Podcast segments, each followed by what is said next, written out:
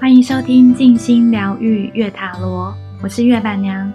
接触神奇塔罗已有十多年的学习生涯了，同时也是一位专职的塔罗工作者。对我而言，塔罗不只是工具，同时也带着疗愈人心的力量。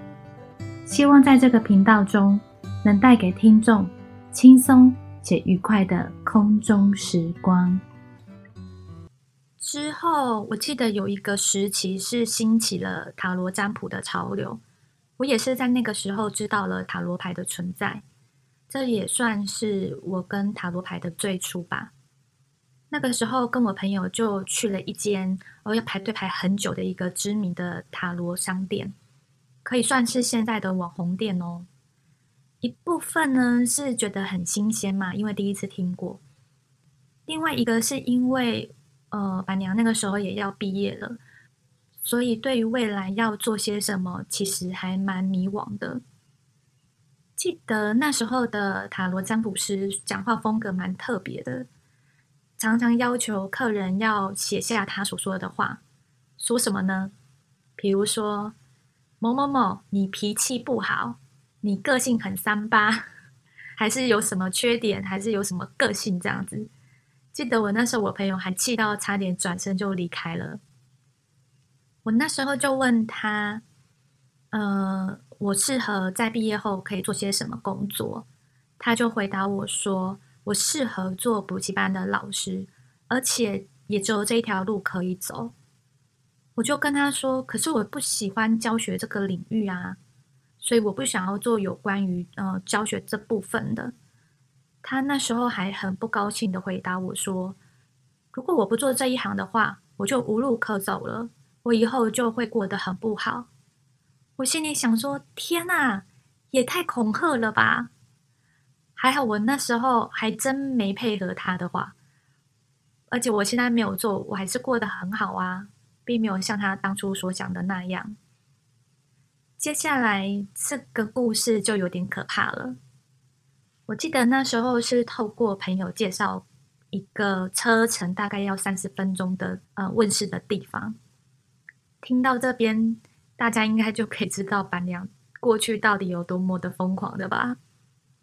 因为那时候也开始工作了嘛，所以对于爱情又有了更多的期待。听说那位老师对于招桃花很厉害，所以我就当然不管什么我就去了。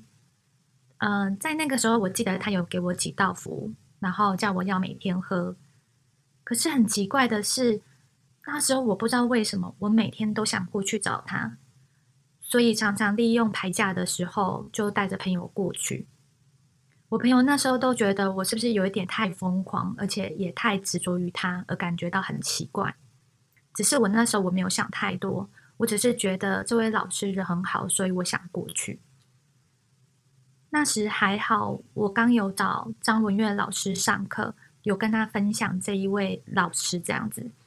他那时候就告诉我说，我被下服了，而且对方希望我可以成为他的小老婆。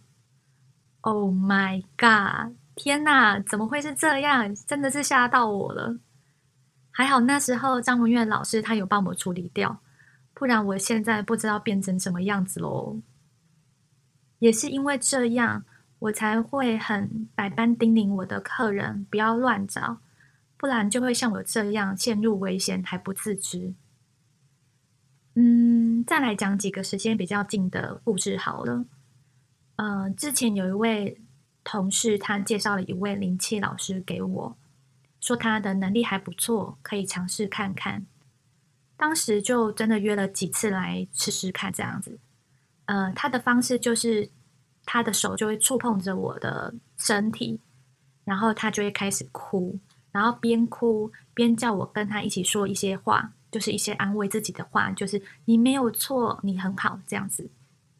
只是当下很奇怪，我完全没有感觉，我没有悲伤，也没有难过。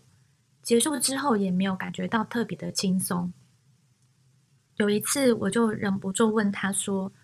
为什么我觉得好像没有什么太明显的变化？他却回答我说：“嗯，那如果这样子的话，他目前有想要上催眠的课，只是学费有一点高，他钱不够。问我是不是可以借他钱，等他上课结束之后再来找我免费做练习。我就想说，什么东西？他所说的话让我对于他有更多的质疑。之后就听说他到处欠钱，嗯，所以这一些都让我对他以及对于这一切感觉到蛮无言的。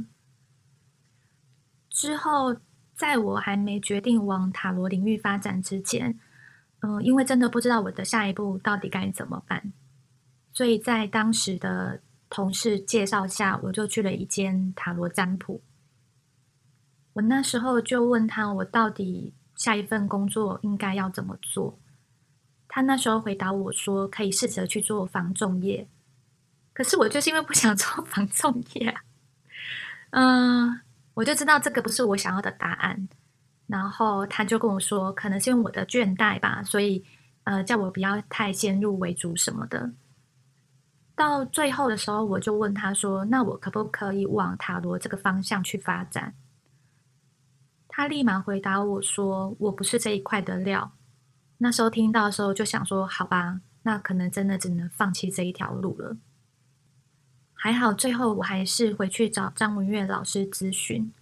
他分析了我的状况，跟处理了我被外界影响而导致混乱暗淡的能量场。也因为那时候老师有处理好我的能量场状况，以及有告诉我一些方向。我才有力量去面对自己的各种问题跟学习，也才有现在的月塔罗。关于能量场这边的资讯，我就不多述喽。有兴趣的朋友可以听完这一集后，转台到灵气灵不灵那边有更详细的内容介绍。板娘分享我的疯狂冒险旅程呢，是想让大家可以想一想，不论是算命还是占卜。或者是信仰，不论是什么方式，都不要忘记自己才是可以主宰自己人生的那一个人，谁都没办法替代你去过你的人生。所以在下每一个选择前，我都希望大家可以冷静思考一下，才不会在事后要修正的时候就需要花很大的力气。毕竟板娘就是过来人嘛。嗯，可是也是因为过去的这一些经验。现在才能够更理解你们的感受跟想法。对我而言，只要努力，什么时候开始就是开始，不会太晚。最后，祝福每个愿意努力前进的你我。本集的月板娘的冒险之旅呢，就到这边告一个段落喽。希望你们会喜欢。下一集，板娘又会透露出什么样的秘密呢？我们敬请期待，下集见，拜拜！早安，午安，晚安，我们空中见。